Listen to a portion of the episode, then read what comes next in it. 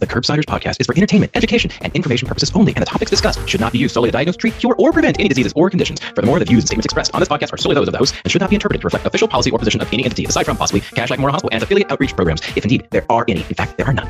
Pretty much, we aren't responsible if you screw up. You should always do your own homework and let us know when we're wrong.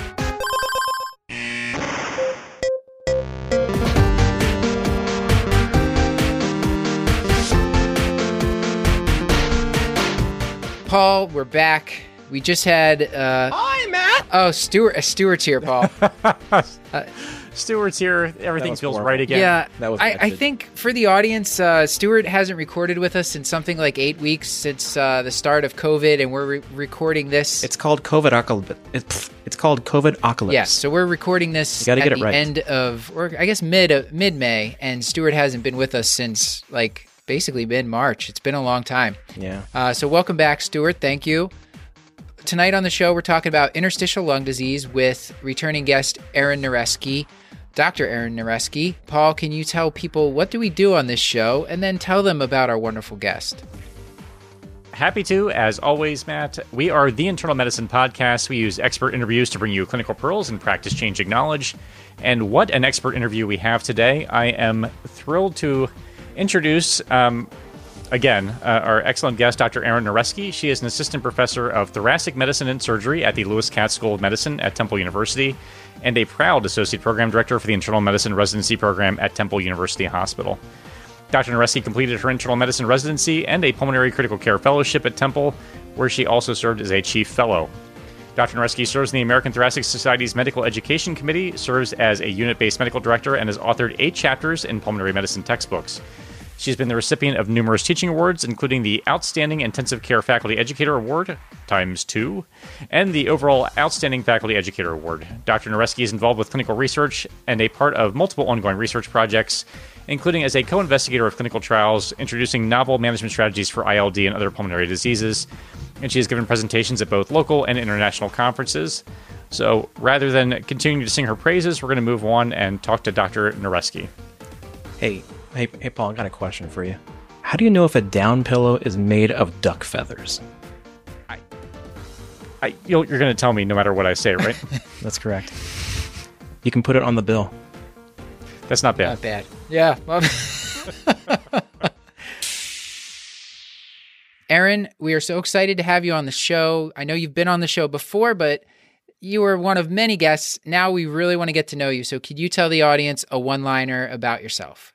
Oh, I specialize in problem representation.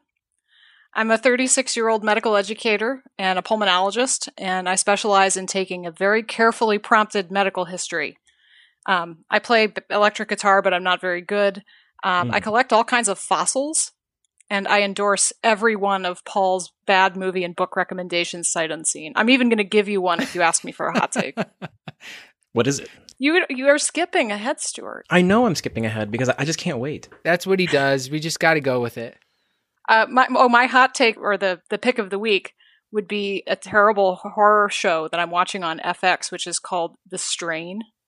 It is really scary. I can't watch it with the lights off, and it's a vampire story for the modern age, and it stars a CDC epidemiologist who's like passably realistic as a doctor. Is that Nice. the Guillermo del Toro? That's yes, exactly it's right. Guillermo del Toro. Oh. It's just as bad as you can imagine. I've got plenty of time to watch stuff now. Maybe I'll watch it. Yeah. I'll Uh, keep you up at night though, so watch out. Paul, I, I'm sure there's things you've always wanted to ask Erin. You've known her for a very sure. long time. and this is finally my chance while it's being recorded. Good. Quick story. So I made my wife finally watch Midsummer, and there was an incredibly graphic scene towards the end. She's like, "You realize that you just you this is a recommendation that you made to like the world?" And I Midsummer. yeah. yeah. so anyway, sorry for all my movie recommendations. Is what I'm saying here. So well, let's, let's if I recall correctly, you actually advocated that every person should should read um, oh, what was it, Blood Mel- Blood Meridian by Cormac McCarthy. well, yeah. I mean, yes. I So- I can't. right. I can't say that they would enjoy it, but I still think that they should probably read it. yeah. which gives me a, an easy transition. So why don't you give us a book recommendation? Um, maybe something kinder than Blood Meridian, though not necessarily. What what book should every physician read? Oh, I have a human specific, physician specific pick, which is Gabriel Garcia Marquez. Somebody stole David Foster Wallace from me, and I resent it. But Gabriel Garcia Marquez is excellent. Um, and it's Love in the Time of Cholera is the one that everybody knows. But the better of them is 100 Years of Solitude, which I think is particularly appropriate in a time when we all need magical realism, when we're all socially distanced and um, feeling disconnected from reality. And it's not just me that says that that's a recommended reading for humans. That's the New York Times. Okay.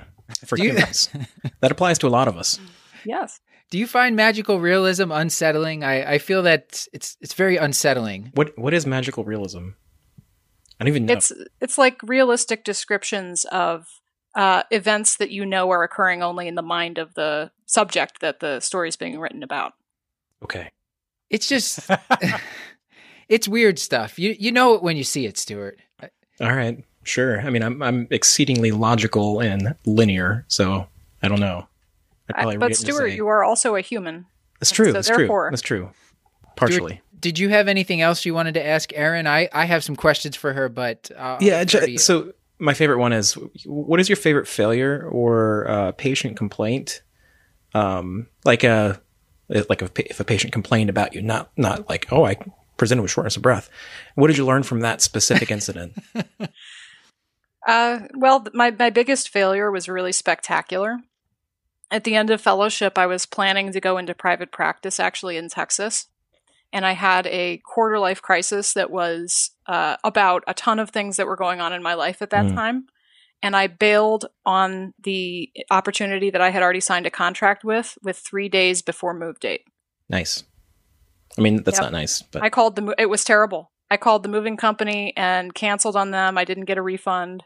I paid for a house in Texas for six months that I never got to live in. Oh. oh boy. Yeah, I failed spectacularly in guessing what I actually wanted out of life and um, making decisions that were really for me.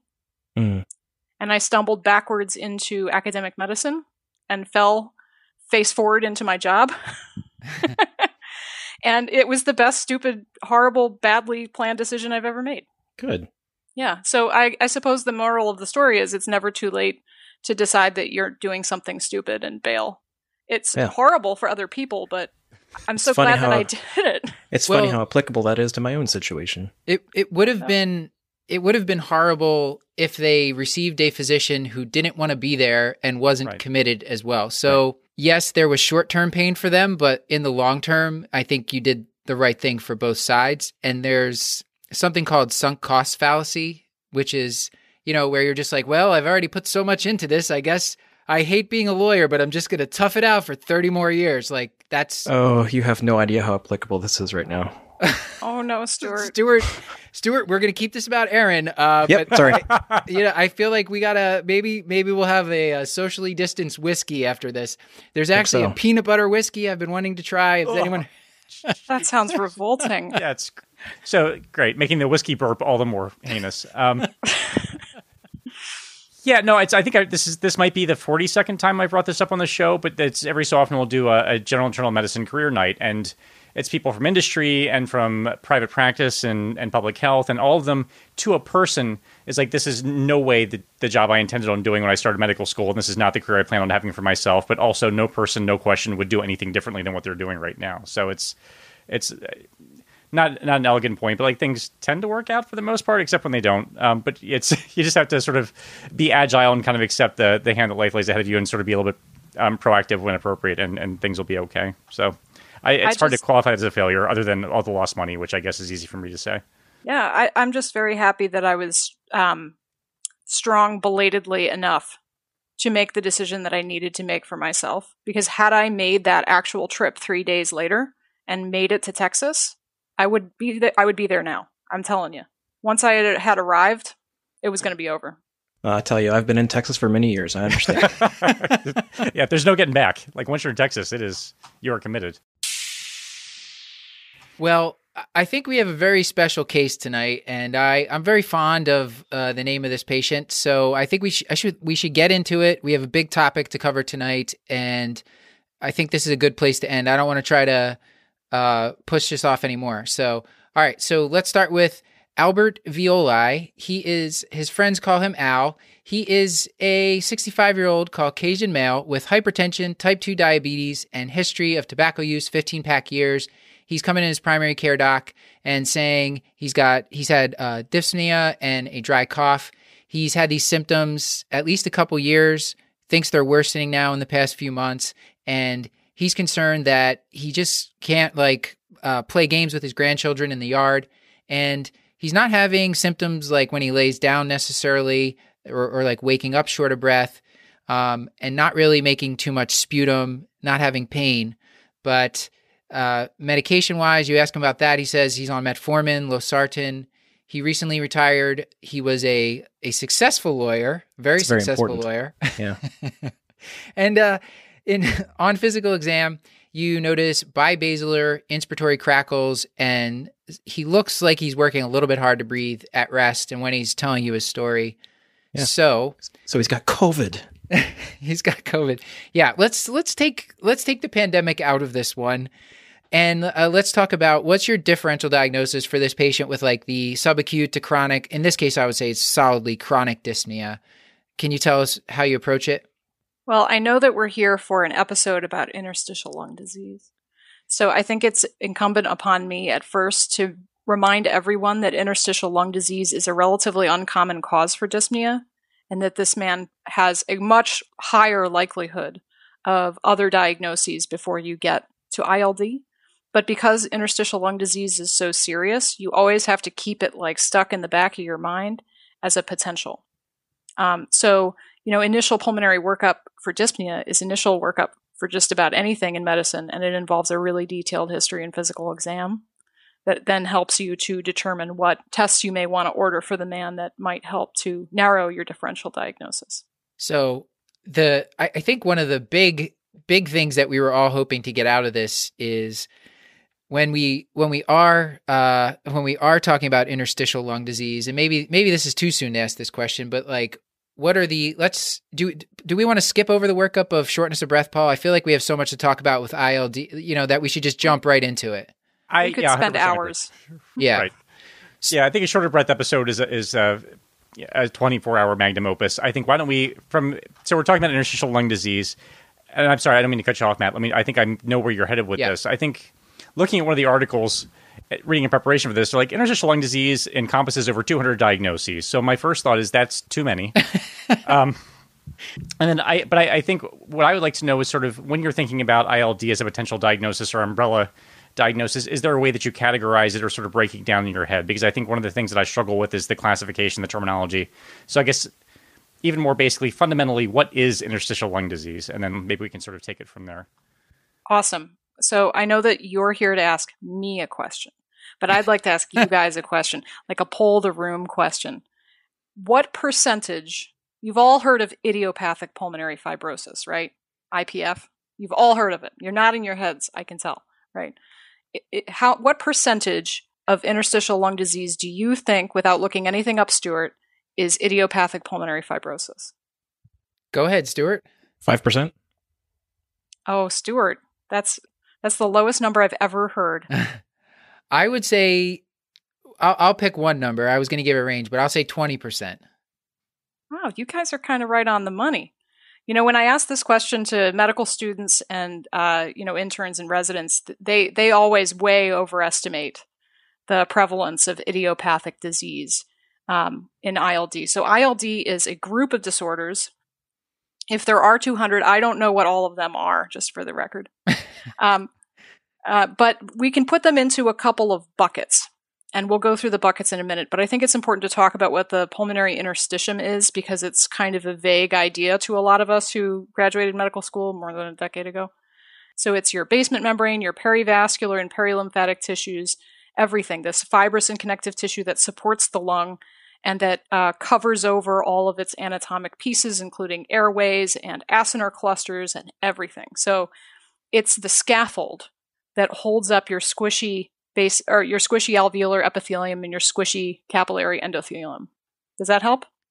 very much Okay, cool. So ILD falls into a couple buckets, and this is an This is any disease that can impact that part of your anatomy. And I want you to think about how much blood goes through that, uh, goes through your lung constantly. All, all the which blood? All of it, right? it's all of it. So any systemic disease that you have is, you know, uh, something that can that can impact your lung. So when we think of the buckets of what commonly causes interstitial disease, the most uh, common four are all about 20% prevalence, and they are connective tissue diseases, they are sarcoidosis, hypersensitivity pneumonitis, and then the idiopathic diseases. And then your less common buckets are diseases that are caused by, by drugs, so drug uh, induced interstitial lung disease, occupational lung disease, which in, includes, um, you know, silicosis and coal workers pneumonitis, smoking related ILD, and family familial ILD, which is kind of rare and kind of falls under the category of idiopathic also in a lot of cases. So if you think about it from the buckets, instead of thinking about all 200 diseases, then it's much easier. So whoever said 200 diseases is counting like every kind of drug induced pneumonitis, every possible occupational lung disease, every single cause of hypersensitivity pneumonitis. If you got the buckets, you're good. I feel like 200 is the type of number you throw out there because you think no one's going to really fact check you. You know what I mean? It's kind of like saying like there's like 13 signs of um, of cirrhosis, like 13 physical examination signs that go along with cirrhosis, and then just trust me on that. Let's just move on. Like I feel like that 200 number is in that same kind of category. What's I the feel that way percentage too, of it? Paul. It- And you see that uh, sentence, there are 200 possible causes at the top of a whole lot of articles that are written about ILD. And every time I see it, I kind of roll my eyes like, oh, come on. Just trying to make this hard for people. And what percentage of ILD is idiopathic? About 20. About twenty. All right, good, good one, Matt. You got it. I'm I'm happy for you, buddy. That's presuming, Stuart, that you did a very good job working up this patient's ILD. Maybe That's in how I your got case, it 5%. wouldn't be. Yeah. uh, oh, ooh. Yeah. So, is there anything about the history of uh, Mr. Alveoli that is is Aside from his name, that's pointing you towards think- the wrong part of his lungs. make is me yeah his name that's true stuart that's true so maybe it's maybe it wasn't a good name uh what was so is there anything about his case that makes you think this might be I- ild Well, I mean, he's he's male. He's uh, an older man, so it feels to me like you're trying to set me up for an idiopathic disease here, um, because it's a, ILD that's uh, caused by idiopathic pulmonary fibrosis. A little more male, it's a little more older people, right? So those things make me interested. His history of tobacco use is also interesting. Tobacco use is a risk factor that's independent of other things for the development of ILD. As far as this goes do you have like a checklist that you go through is it just so ingrained or do you have do you have a checklist that you're going through as you're like taking the history from somebody like this and you're trying to laser in because there's all these potential things that could cause it and like do you just straight up start asking like do you do you how often do you eat microwave popcorn and stuff like that I love that one. That's That one was of my huffing it. favorite. That's one of my favorite ones. Um, so you, when you're doing your, you know, your careful history, your prompted symptoms. Asking about dyspnea is hard in patients with ILD because a lot of them will automatically adjust their level of exertion to make up for their dyspnea, and they may not perceive themselves to be dyspneic. So most of your pulmonary diseases, you can use a scoring system that takes into account progressive exertional dyspnea. But for ILD patients, we use a dyspnea 12 questionnaire, which helps to um, get their history without getting so much into the activity prompted symptoms. Because a lot of your ILD patients will tell you, I just thought I was getting old. you know, I just couldn't do as much as I could do before. Um, or, you know, we have, we're in America, so, or I thought I was gaining weight. So, you know, What sort of Um, questions so- are on this the dyspnea 12? Is this something that you could administer like you could give it to the patient and come back a couple minutes later and they fill it out themselves or do you you go through it with them in the in the office? I'm going to interpret this question a little differently about Okay. this the difficulty of asking all of this of a patient with ILD because it's a lot to go over in a in a 45 minute new patient office visit. So, the American College of Chest Physicians, which is a large organization, and Stuart, I know you're going to Google this as we speak, has a PDF available for free that you can download that goes over um, symptoms and uh, history that's germane to ILD patients. And it's a checklist that you can hand to a patient. They also, um, you know, they created this using experts. So it really is exhaustive. And does this checklist, I mean, the, the one that you're referring to now, include sort of symptoms of rheumatologic disease and occupational exposures and all of it, or is it specific to symptoms? Okay. Everything. It's something you can hand to patients in the waiting room and let them get busy with their number two pencils before you get in there. Um, I will tell you, though, that it flags a lot of false positives because patients see a lot of boxes and they feel the desire to check things. So you'll end up having to ask a lot of particular questions. But when I'm doing a prompted history and I'm not using a questionnaire, I'm going through the buckets, right? All right, let's think about connective tissue disease symptoms. Have you noticed that you've been having any changes in your skin? Have you noticed any changes in your hair? Have you lost hair? Is your mouth dry? Are your eyes dry? Those kind of questions, that bucket. And then you can move on to the more sarcoid questions. You know, have you been fatigued? Have you had arthropathy? You can then move on to connect to the um, questions specifically about uh, exposures that might have exposed them to hypersensitivity pneumonitis. Symptoms specific to that would be like squeezy or uh, wheezing or squeaking sounds within their chest because it's more of an airway centered disease. Um, and they may experience more obstructive symptoms. Um, they also, you can hit all of the exposures right there when you're in that bucket.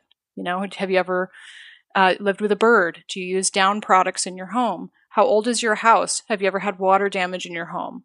You know, uh, what about your workplace? Have you ever worked with anything that you were sanding? Did you ever have to wear PPE in your workplace? Did you, you know, have you worked in construction? All the kind of fields that you might want to hit. Have you ever breathed anything into your lungs that you didn't, you know, get prescribed by a doctor?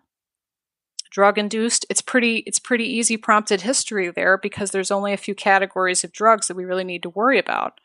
However, patients don't always know by name, and so I like to kind of give them a little more context as I'm going through this part of the history.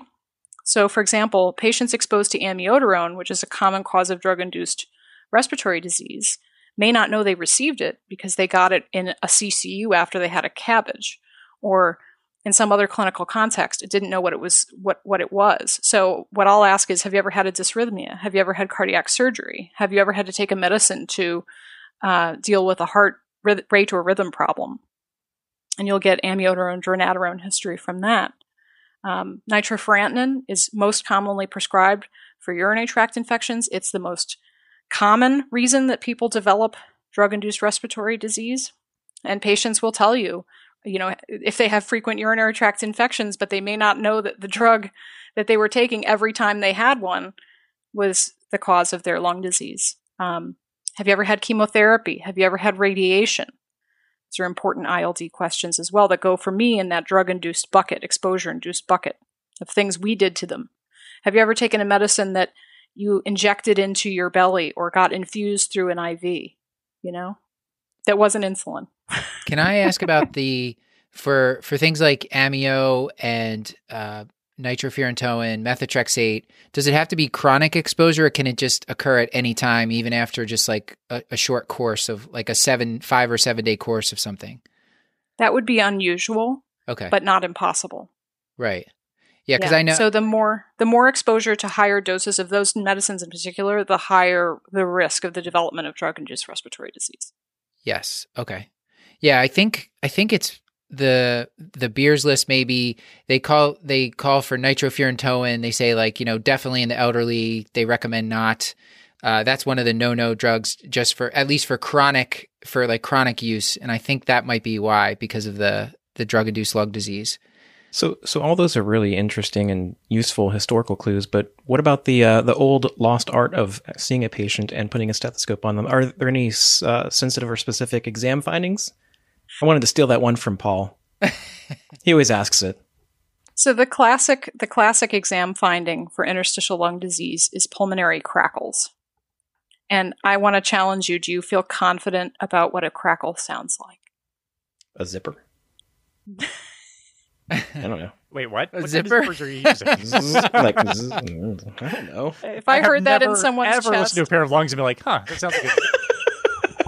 If I I heard feel that in someone's chest, I would look for the for the port to plug them in and charge them with a USB. yeah. I this I'll, I'll tell you my workaround. Please tell me tell me this is wrong and what what you do. But I like I feel like the the Velcro like kind of dry sounding Velcro-y sound is is more I associate with like fibrotic or fibrotic lung disease, and then like heart failure crackles tend to sound just like there's somewhat of a wet what I've associated as a wet quality, and maybe this is just listening to patients that I knew had either or, and then just trying to be like, okay, that's what IPF sounds like, or that's what ILD sounds like, and this is what heart failure sounds like. But I have no idea if that's evidence based. well, it's it's it's your evidence based, based on your your own Anecdotal perceived. evidence. Yeah, exactly. Yeah. Yeah. So so sometimes people will differentiate the crackle of, as you're saying, a fibrotic or a usual interstitial pneumonia type of interstitial lung disease as being a dry crackle to differentiate it from a wet crackle. Some pulmonologists will insist that there's crackles, which are the sound of interstitial lung disease, and the drier sound, more like Velcro, like if you're undoing your your Velcro sneakers that you have because you're totally a hashtag sneakerhead, or and they'll say that that sound is crackles and that the sound of heart failure is rales because it's more of a wet sound. It's a s- small airways full of fluid. So what you're actually hearing with crackles in interstitial lung disease is you're hearing kind of the friction of these um, damaged alveoli opening and closing And by the way, damaged small airways opening and closing which is very brief Ugh. aside, the only sneakerhead on this Zoom call is Paul Williams. I, I knew that, Paul. so yeah. So Any- but the thing the thing to know about this is that you're not going to hear a crackle until that patient has pretty advanced disease. So the majority of patients with interstitial lung disease will have a normal chest exam. However, not all ILD is a restrictive pattern. Some of it is a restrictive pattern, some of it is obstructive. So you can also sometimes hear wheezes, particularly in things like hypersensitivity pneumonitis or connective tissue disease associated ILD, where the small airways be, may be inflamed. And I would assume that also findings in keeping with right-sided heart failure or pulmonary hypertension, like if you're hearing, you know, pronounced P2s or uh, feeling a, a RV heave, like at, at that point, you probably should have made the diagnosis years ago, and you've gotten yourself in trouble. Is kind of is the assumption that I'm making. Clubbing is a late finding, and all PAH findings are late findings. And if you're finding those things, if your ILD patient walks in with those findings, your hair should stand on end. All right. So we'll be we'll be looking for other based on we we talked about the connective tissue disease associated. So we'll be looking for signs of connective tissue disease like rashes and swollen joints and th- things like You that. have Ul- to look in their mouth. You have to look at their teeth. You have Okay. to look in their eyes.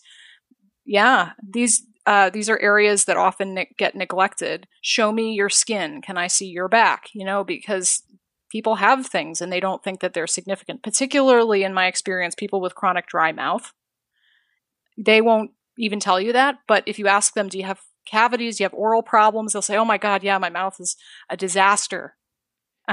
Is that what you meant? Did, I think you mentioned tooth erosions in. Uh, yes, Tell. Can you tell me where you look for that exactly? On the teeth. that would be. Thank you, that would be Stuart. the place. I figured. Yes. Is yes, it people with chronic dry mouth will often have uh, frequent cavities, but they'll also often have gum erosion. So Okay. you look in there; it's pretty easy to see. If you want to Google some ugly pictures, you can.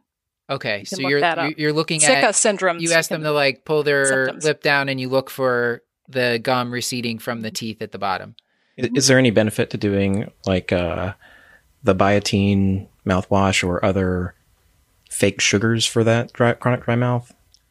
You know, I'm going to deflect that one to my rheumatologist colleagues. We're here Sure. for the lungs, Stuart. Got it. Got it. Sorry. All right. That was I think that was a fair question. We at You least might- knew to look at the teeth, though. Yeah. To look for tooth, tooth erosion. Okay. Well, you're looking for signs that the patient might not have noticed as being significant. Well, let's let's move on with the case here. So you've given us really a great like Wait, are you his- going to read the second part too? I'm I'm gonna read some of it. She she told us a lot of the things that she asked for. So let's say you did that that great review of systems. You asked about their joints and uh, you asked for weight loss, fatigue, ulcers. You ask them if their fingers are changing colors, mus- muscle yes, Raynaud's. muscle weakness, hemoptysis, uh, and he says, uh, Al says, listen, I quit smoking several decades ago. The symptoms began long after that. Um, he never worked in mines, aerospace, shipyards, manufacturing, HVAC. He wasn't a farmer and doesn't know of any mold exposure. He has well ventilated home and office without any water damage. And uh, he's not like addicted to saunas or hot tubs, if that's such a thing. He This is my favorite historical feature. Let me read this one, please. Yeah. So, Al has a lifelong hatred of birds, which is just, it's so specific, it just makes me happy. but enjoys several luxurious down pillows. Matthew, you may continue. That is so stupid.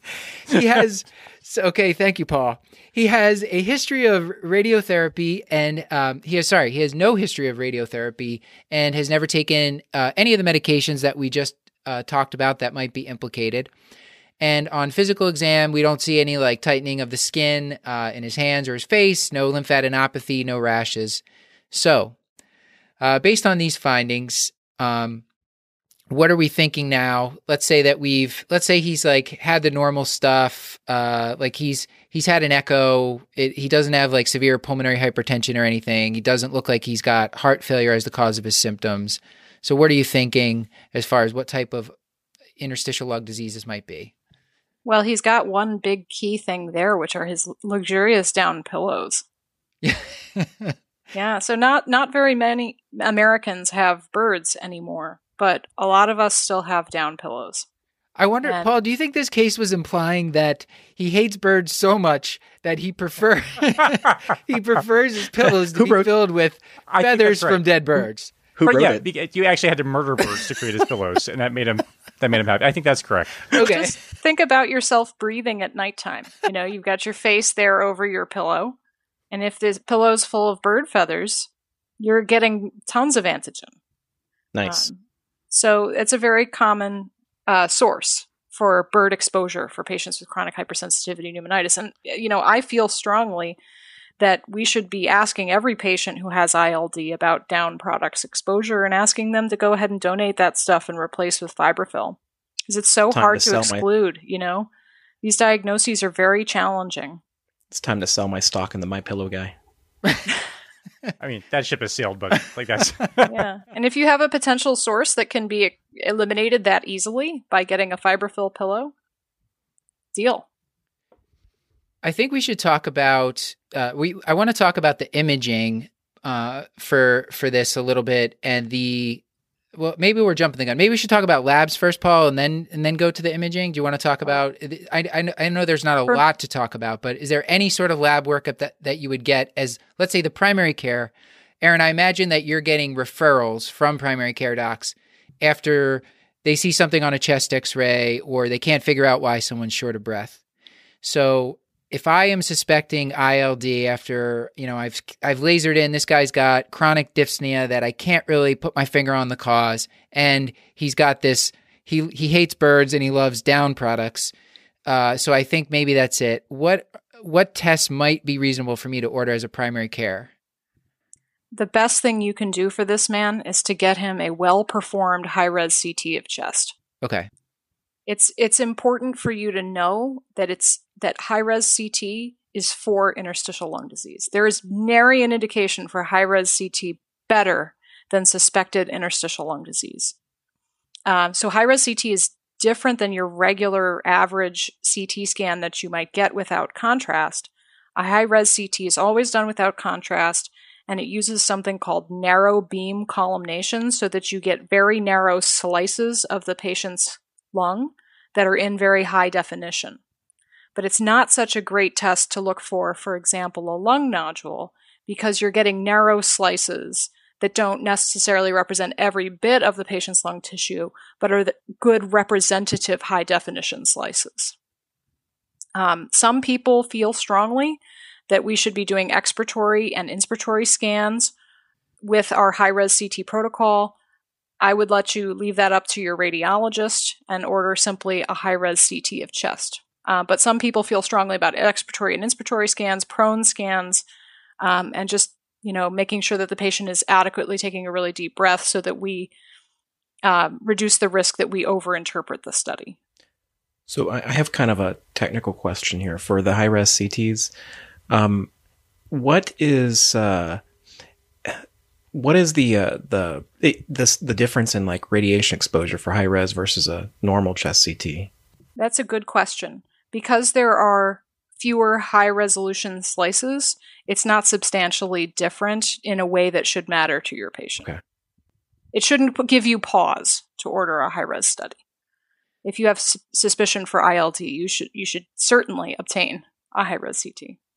I, I just wanted to point out in there was an article that I was reading to prepare for this from BMJ, and it was kind of it was geared towards I think primary care, uh, and because just to go back to my my question about the labs and stuff, like I'm just gonna guess, and and maybe this had some this had a suggestion of what we might order before we get to you and the high res CT. So I think probably a plain chest X-ray should be they sh- we should definitely order that on Mister Alveoli, but the sensitivity is just not there. And then Exactly. Lab if you have a genuine concern for ILD, a chest Yeah. X-ray will not do. No. But just as you like, if you're just seeing somebody with undifferentiated dyspnea, like you're you're definitely going to do that. And and the other labs that would be reasonable to get, they said would be a CBC, uh, basic metabolic panel, just to check the kidney function, the li- liver function testing, and then they said ESR CRP. I know that's always kind of a it- that is always kind of a uh, controversial test to, to order. So I I've had mixed mixed luck ordering that whether or not it actually helped my workup. And then if you if you're suspecting like vasculitis or something with the kidneys, then getting a urinalysis as well would just be like kind of your basic lab workup. But you wouldn't be like ordering like ANA and uh, Ro, La, Jo, SCL seventy, all that stuff. Uh, that I would leave that ball in your court, Erin. But that's I just wanted to point that out to the audience. So just like it would be very basic labs plus minus a urinalysis that you might get and a chest x-ray and then the high res CT would be reasonable for us to get before we send to you if we think ILD is in the differential.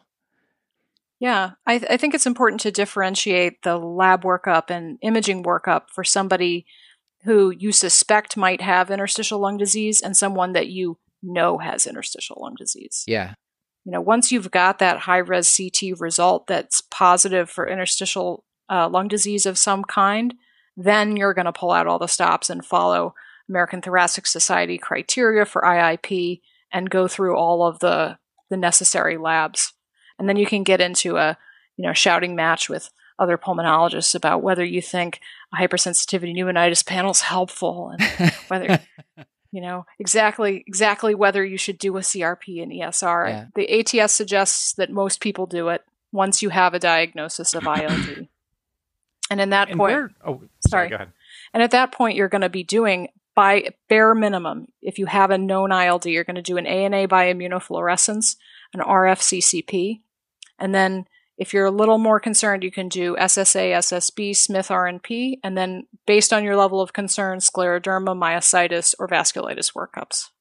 And where in this process do, does pulmonary function testing fit in? I think if someone presented with sort of slowly progressive dyspnea on exertion, that might be something I would do early on. Is that where in the algorithm would that sort of fit in terms of your workup for, let's say, Mr. Um, VLI? Early, absolutely early. But you have to know that if you find normal lung function testing, that doesn't mean you don't have ILD, right? Patients with uh, ILD can have mixed picture or early disease that doesn't always show up. So you always have to interpret your inter- your uh, lung function testing with clinical uh, picture. When you're ordering inter- lung function testing for ILD patients, you always want to get a diffusion capacity. So not just spirometry. Usually people do spirometry, lung volumes, and diffusion capacity. But the diffusion capacity is particularly important because it's going to really help you find some of those people earlier who may not have significant changes on spirometry. You also may or may not have a restrictive pattern with ILD. You know, you may have a mixed obstructive and restrictive picture that looks almost normal, or you could have, uh, you know, restriction, or you could just have obstruction. Uh, especially, a lot of our patients have a smoking history. Some of them also have COPD. For the yeah, the PFTs seem like they're they are challenging to inter- interpret because there's like canceling things out like if they have obstructive disease from smoking and then they have restrictive disease from ILD it just it seems like a bit of a mess. So I, I don't know how I'd, I I don't know about interpreting them. It seems I, I would want your help Erin I, I need your mm-hmm. help for those. As far as six minute walk goes, is that something that's more like once you've made the diagnosis, you kind of just track it just to monitor their degree of like function, or is that something that we sh- you we should also think about getting? Oh, I think a six minute walk test is helpful for the workup of initial dyspnea. Okay. You're going to find all kinds of fun stuff. You know, your patient walks for six minutes, and at the end of the walk, their blood pressure's 200 over 100, and their heart rate's 145. I don't think that's a case for me, Matt. but we Okay. see those people a lot. We see them a lot, you know. Does the patient have exertional hypoxemia? How seriously do I need to take this case? How how expedited does this need to be? You get so much information from that 6-minute walk. Also, patients will, you know, if if the respiratory therapist performing the study is doing it well, they're going to report what the patient says while they're walking. You know, if the patient's walking and they're saying they feel dizzy as they're walking, well, now I have more of a suspicion for pulmonary hypertension. Or if the patient is clutching their chest and complaining that an elephant is sitting on it, that's important too. So I feel like a six minute walk is, there's just no reason not to do one. They're so helpful. So, in, in practicality, where is a six minute walk performed? Is it on a treadmill? Is it in your office? Is it walking around your office? So the protocol that we use is the um, American Thoracic Society European Respiratory Society protocol, which involves uh, walking on flat ground in the office on a marked course. So we walk beside them while they, or well, uh, if they need assistance, or they walk unassisted. So, so this would be done in a pulmonologist's office, is what you're saying. Sure, yeah, you could even do one in your own office. It's fairly simple. You know, the easy uh, six minute walk that's not quite formal or quite based on protocol for a research study, just pop a pulse oximeter on your patient's hand and walk with them. Erin, you mentioned something earlier about pulmonologists eh, fighting over you know, hypersensitivity panels, and it, it reminded me that I think there's is it something like ten percent of patients you, you just can't really classify their interstitial lung disease, and th- they might not have a specific diagnosis, which it sounds like that might make treatment uh, challenging. Do you do you buy that number? And it- like what what goes into making the diagnosis? Because it sounds like it's a multidisciplinary thing and it's not always that clear That's a very good point. So there certainly are quite a lot of patients at the end of the day who become undifferentiated. And they are certainly the folks you're going to need the support of your colleagues to talk about.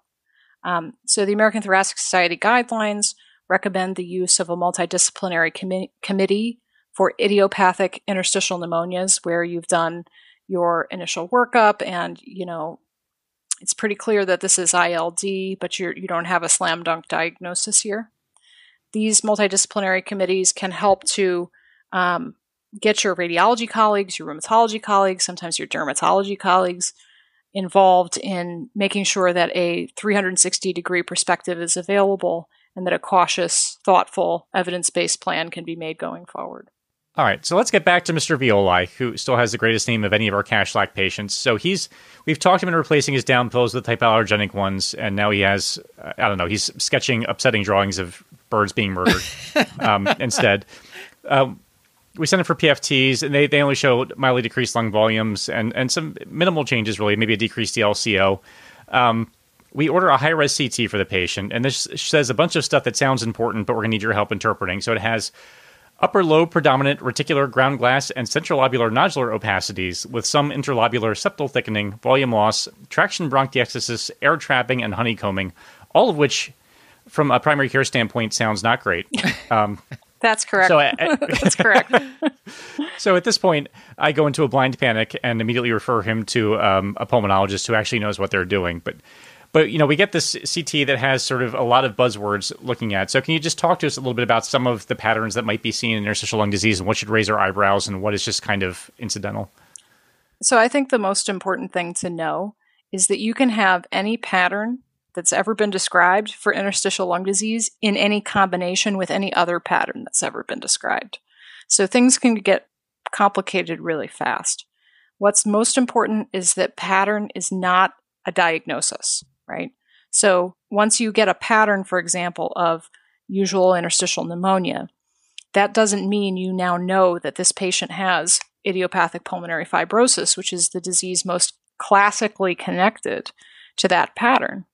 Um, when you do see that pattern particular you, in particular usual interstitial pneumonia it should make you a little more concerned because um, that's a patient who probably has some advanced disease and who should be a priority for going forward. Um, and that person's risk of having an idiopathic disease that's harder for us to um, give certainty to them about how their outcomes will be. You know it, it just makes them a more important patient to move forward with their care.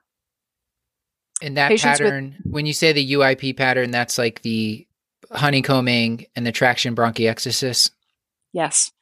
In order to have a usual interstitial pneumonia pattern, you need to have a paucity of or absence of ground glass opacities. You need to have honeycombing present. It's a peripheral predominant pattern, and it's more often basilarly distributed. Um, and the reason that it's so important is that no matter what its cause is, the pattern itself is associated with greater morbidity and mortality. It doesn't sound reversible, so it sounds bad. Right. Yeah. Honeycombs are sort of the end stage of fibrotic changes in the lung. And when you see them, it's usually not recoverable. I, like the point you're making because, like, I think the alphabet soup of the interstitial pneumonias is where I always get intimidated and lost. And so, what and let correct me if I'm wrong, but you were telling us basically we should think about the connective tissue, sarcoidosis, um, the hypersensitive sensitivity pneumonitis, and possible drugs or occupational exposure, smoking, and then if none of that pans out, then we're thinking this is idiopathic. Uh, some sort of idiopathic interstitial lung disease, these these patterns that people describe, that is not going to necessarily lead us to one or the other. We have to put all these various pieces together. And me yes. memorizing all these different types of interstitial pneumonias is not that important because you guys will figure that out and argue over it and maybe still sure not will. find a diagnosis 10% we, of the time. Sometimes we won't. Okay. Yeah. Um, but just important things to know is pattern is not diagnosis. Um, and even if you have usual interstitial pneumonia, which is the pattern most commonly associated with idiopathic pulmonary fibrosis, you have to do all of that detailed evaluation before you can call it idiopathic. And then you may also want to consult your multidisciplinary committee to make sure that there are no stones you haven't turned over. And so we should just biopsy every Stuart, you think just biopsy everyone? No. No. Wait. Breaks. Jeez. Yes. But I mean, especially if they have like a, a high oxygen requirement, that person oh. should probably immediately go. Seems harmless. Like, harmless. Just cold stakes through my heart. Do a low back to me. Yeah. So so biopsy for interstitial lung disease is a huge problem because uh, with your transbronchial biopsies, you almost never get enough tissue to really make a diagnosis. So when we're talking biopsy, we're talking about either uh, transbronchial cryobiopsy or we're talking about surgical lung biopsy, and neither of those are low risk procedures for a patient with interstitial lung disease. I was thinking VATS for all. Right. Yeah. So if you do that, I I will hunt you down. yeah. Our our multidisciplinary committee at Kashlak recommends biopsy pretty rarely. Hmm. You're at the good Kashlak. All Not the, the Kashlaks are good Kashlaks. Well, let's let's talk about uh, other than telling our our good friend Al that he sh- he needs to give up his down habit or whatever obsession. What what what treatments might we offer him? And uh, did we just, ask him about hunting? We never did, did we? I don't I don't know. Hmm. Sorry. He he doesn't squirrel. He does hunt. Yeah, he he's a big duck hunter. So, uh, yeah, I'm getting okay. I know what I was gonna say. So albuterol nebs for everyone. That's that probably would fix this, right? Oh, oh goodness. Inhalers. So some some people with interstitial lung disease will have an airways component of their disease, and they may feel better with inhaled medications, but they're really in the minority. Most people with interstitial lung disease are going to need, um, you know, uh, systemic medications to treat their disease. And really, we can break the medication management for ILD generally down into a few buckets as well which would include antifibrotic medicines that target the um, you know the cascade that produces fibrocytes and allows them to proliferate. Anti-inflammatories when we have an inflammatory disease like connective tissue disease, and then um, well, that's about it. So Oxygen. Oxygen. Okay. are chronic rehab? Are chronic steroids part of the therapy for for ILD in general? Well, it's important to know that steroid therapy for patients with idiopathic pulmonary fibrosis is associated with an increase in mortality. Because idiopathic pulmonary fibrosis is not actually a disease of inflammation, it's a disease of recurrent epithelial alveolar injury and dysregulated repair. Uh, so, patients with generalized ILD that you haven't fully diagnosed yet, you probably shouldn't treat that person outside of an extremis. You really need to get a diagnosis first. So it's important not to just kind of spam people with steroids.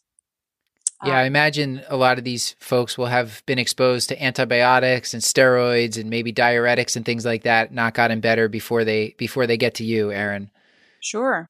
Yeah. So and those ILDs that are inflammatory, we're usually talking about a lifelong treatment course, right? Usually these people are are going to need something to control their disease. Maybe not Mr. Ve- uh, Veoli, Veoli. I don't know how he pronounces it. Mr. Veoli. right. so so Mr. V, he he might be able to do antigen avoidance and get away without lifelong therapy, but somebody with, for example, connective tissue disease is, is likely to need long-term treatment. So in that situation, we want to lean heavily on our on our steroid sparing agents. And there's a lot that you may see your patients be on. We use medications like mycophenolate mofetil. We use um, azathioprine kind of rarely. We use rituximab. Uh, so those are medications that you may see your patients taking. The two antifibrotics that are important for you to know about are nintedanib and pirfenidone. Um, they both are acting on different parts of the cellular signaling cascade that lead to fibrosis. And um, on those medications, about a third of your patients are going to have um, some kind of unpleasant symptoms, but most will not. So it's important also to know that. A lot of people are concerned about the symptoms they may have on an antifibrotic, but most people don't have substantial ones and their drugs are really pretty well tolerated. These drugs these drugs are targeting delayed progression. Do they affect mortality or do they reverse anything? Good question. Antifibrotic agents um, have been shown to, ha- to have some impact on preventing acute exacerbations of interstitial lung disease, and that itself is a good reduction in mortality. Uh, but that's pretty small. Most of what you're going to get from antifibrotic agents is a slower progression. So the average patient with, for example, idiopathic pulmonary fibrosis is losing about 250 cc's of lung a year. That's a lot, right? So if but remember this is a disease with variable progression. Not all patients um, will lose that exact amount every year. It's an average right? Some people will have pretty stable disease for a long time and then drop off and some will have a more slow steady progression. Um, but so you're losing all this lung. If you're on an antifibrotic that 250 comes down to about 115 so so Erin, i, I gotta say when i hear the the drug nintedanib nintedanib. Yeah I, I think nintendo yeah. Is that is that what you think too? Do any pulmonologists think that? We think that. Okay, cool. I, wasn't this exact joke made almost uh, whenever we were at the CHEST conference? I think still so. good, yeah. Paul. This ground Still already. good. It, it is. Still, still great. I the classics never get old. yeah. So, let me ask a non-Nintendo related question. So, when I a little bit of the reading that I was doing uh, specifically for idiopathic pulmonary fibrosis, it mentioned one of the importance of finding the diagnosis as quickly as you can is so that you can make a facilitated palliative care referral, which I just found to be a remarkable sentence. Yes. I wonder if you couldn't speak more broadly about the role of palliative care uh, when you're taking care of interstitial lung disease. When do you when do you call them in, and sort of what points do you start thinking about involving them in a patient's care? Great question. So, particularly a patient with one of those usual interstitial pneumonia patterns, particularly a patient with idiopathic disease where we can't do, so for example, antigen avoidance or deal with systemic inflammation, the prognosis over the long term, it's it's still not great. And so, having a palliative care team involved with that patient through the course of their disease can very much uh, help them to manage symptoms, expectations, do goals of care planning, and there's really no time that's too early to do that. Um, so I would say that if you have a patient with with a, any form of progressive ILD, you might want to consider a palliative care consult, especially if that patient might not be a candidate for lung transplant if things don't go very well. I also think it's important to know that all ILD is at risk of flare, and flare of ILD is a very serious diagnosis, and that should also prompt you to consider whether a palliative care consult might be appropriate. In a perfect world, we all have Kashlak palliative care on our side when we're facing serious disease, right? Yeah. For the patient who's not flaring and kind of chronic on their therapy, do you refer all these patients to pulmonary rehab if it's available? Oh, I love pulmonary rehab, and and you'll if you know you'll hear from your patients how great pulmonary rehab is. Um, the thing that I think it's important to tell people about uh, pulmonary rehab is that it's like boot camp. You know, it's going to whip you into shape, but then you have to maintain it. It's so common that people will go through a pulmonary rehab program, they'll come out great on the other side, and then they won't continue to do uh, what the therapist tells them they need to do at the end. Um, so, particularly times when you should look at a person and say, hmm, you might need pulmonary rehab if your patient is sarcopenic, you know, if your patient is losing weight, if your patient is increasingly uh, less active and they're sitting in their chair most of the day and they're not going and doing things around the house. If your patient's on oxygen, pulmonary rehab can be really helpful because they do a lot of teaching with people about how to use their oxygen correctly. Uh, and they give them lots of breathing techniques that are helpful. So, um, you know, pretty much anyone with serious disease may benefit from pulmonary rehab. However, we don't have very strong data on pulmonary rehab in the ILD community. It's mostly from other lung diseases, but anecdotally, it translates well. The other thing that was, um, I'm surprised it didn't come up that yet is the GERD and IPF association. Is that important? Like, should all these people be on PPIs? Um, it's so, important, but it's very okay. controversial. All right. Yeah. Uh, the guidelines on this are from 2014, so they're a little old. Uh, and since that time, we've had increased data coming to light that muddy the waters further. I think it may be important to say that um, we should always consider in patients with ILD aspiration pneumonitis as a part of the differential diagnosis, particularly chronic recurrent aspiration pneumonitis. Um, and we should also consider uh, acid reflux symptoms, and we should ask about them in patients with ILD, and we should probably treat them if they're present. Lower threshold than average to refer to a, an esophageal specialist or stomach specialist. All right. All right, let's get some closure on Mr. Violi. So let's say, uh, well, let's let's give credit where credit's due. The pulmonologist orders a precipitating antibody panel because I would not know what I'm doing, and it comes back positive for avian proteins. The rest of his rheumatologic and autoimmune serologies come back um, not terribly exciting. So he is ultimately diagnosed with chronic hypersensitivity pneumonitis, and he is eventually prescribed nintedanib, which hilariously sounds like Nintendo. it cannot be overstated enough.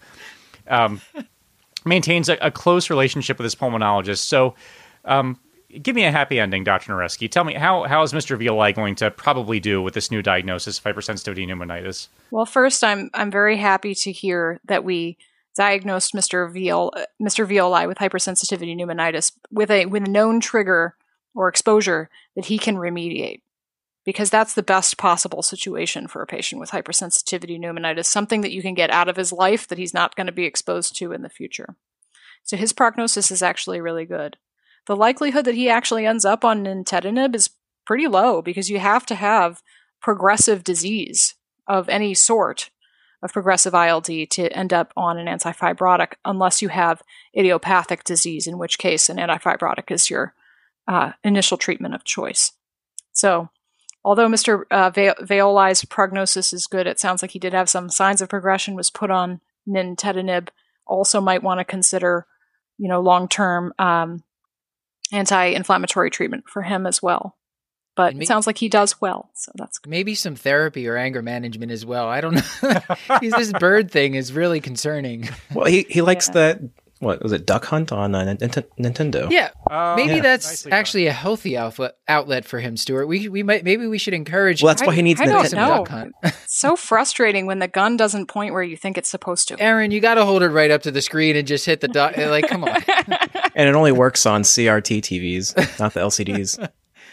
And the dog laughs at you. Really, you almost you should probably hate oh, the dogs hate almost dog. as much as you yeah. hate the dogs. Yeah, yeah it's a problem. Uh, I I also love three percent of our listeners know what we're talking about at this point. That's Is what that I was right? going to say. Hmm. Our demographic skews young, Paul. So uh, everybody everybody our age and I'm sure they know what duck hunt know. is. they have to. There's no way they Duck hunt? I don't know. I don't know. All right, Erin, can we ask you for some take home points? This has been wonderful. Uh, can you just kind of recap some of what you want the audience to to most remember about this? Okay, uh, so take home points short and quippy.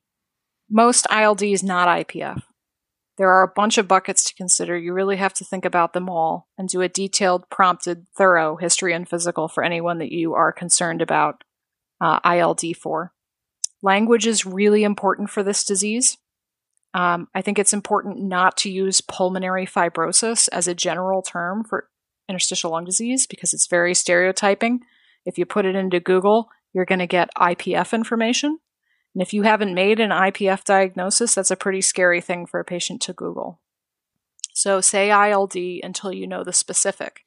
And then you can say, for example, connective tissue disease associated interstitial lung disease due to rheumatoid arthritis or whatever the specific diagnosis is. Chronic, in Mr. Violai's case, chronic hypersensitivity pneumonitis due to avian exposure. Um, so other take-home points: um, not IL, not all patients with ILD report dyspnea. You have to be very careful that they may adjust their activity and not perceive themselves to be particularly dyspneic. Not all ILD patients have restriction. You can have mixed disease. You can have obstructive disease. Not all ILD patients cough, although most do.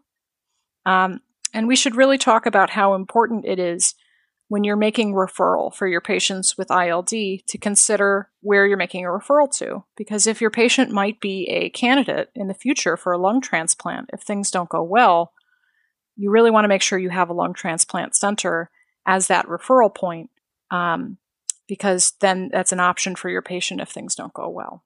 Oh, uh, one more. It's important too. ILD is a disease of really variable prognosis, but it is all potentially super serious if you don't make a good diagnosis. Right? So without a good diagnosis and treatment plan, patients really don't do well. So we gotta we gotta get them to you, Erin. That's Right. Okay. you're their only So- hope. I'll overbook my clinic just for you, Matt. Stuart, did you have something? Yeah, I just have one more one more question for you. Um, why are pulmonologists always so jovial? Oh no, I don't even want to know. Why? Because they see so many things that are just plain cilia. I think that might be more for GI. Paul, you like that one? That's not even normally where we put puns, so they get hurt for two reasons. Like we, it's premature and also awful. Well, I, I wasn't sure if she was still going to be there for the the intro. Yeah. No, it's it's good to make We'll sure. have to get to the outro. All right, Erin, thank you so much. Yeah, nice work. This has been another episode of the Curbsiders, bringing you a little knowledge food for your brain hole. Yummy. I think maybe I missed that. Get your show notes at thecurbsiders.com forward slash podcast and sign up for our mailing list at thecurbsiders.com forward slash knowledge food to get our weekly show notes in your inbox.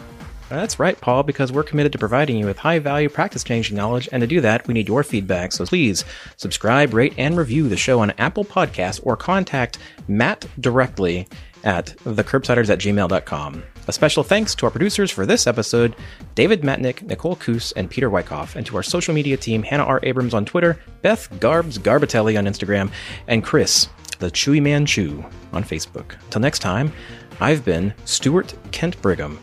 A couple episodes ago, Stuart, when you totally rewrote, I think it was hypothyroidism. People go back and listen to the outro in that when Stuart rewrote all the words in that with synonyms uh, in his outro piece. It was hilarious. Uh, anyway, until next time, I've been Dr. Matthew Frank Watto. And we would be remiss in not thanking the great Dr. Stuart Brigham for composing the theme music that you are currently hearing, and a special thanks also to Clair Morgan of Nodderly for editing our audio. And as per usual, I remain Dr. Paul Nelson Williams. Thank you and goodbye.